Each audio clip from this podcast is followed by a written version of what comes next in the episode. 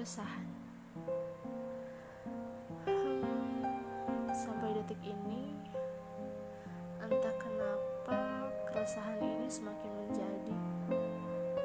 Sampai detik ini juga, aku belum bisa menjawab teka-teki kenapa dia memperlakukanku seperti ini. Entah akukah yang terlalu ingin diperhatikan atau justru perhatian yang dia berikan mulai memudar, tak seperti yang awal terjadi dalam hubungan kami. Aku pun tak mengerti hingga detik ini. Tahu dia happy, fun, enjoy dengan yang lainnya, membuat diriku semakin bertanya-tanya, hal apakah yang pernah aku lakukan sampai aku merasa seperti ini sekarang?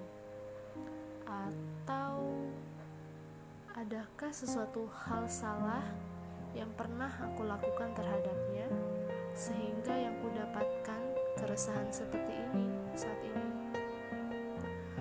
Tuhan, banyak doa yang ku sampaikan demi bertahannya hubungan ini. Apakah dengan keresahan ini bagian dari petunjuk yang Tuhan berikan ke diriku? kembali ke waktu. Semua waktu yang menentukan.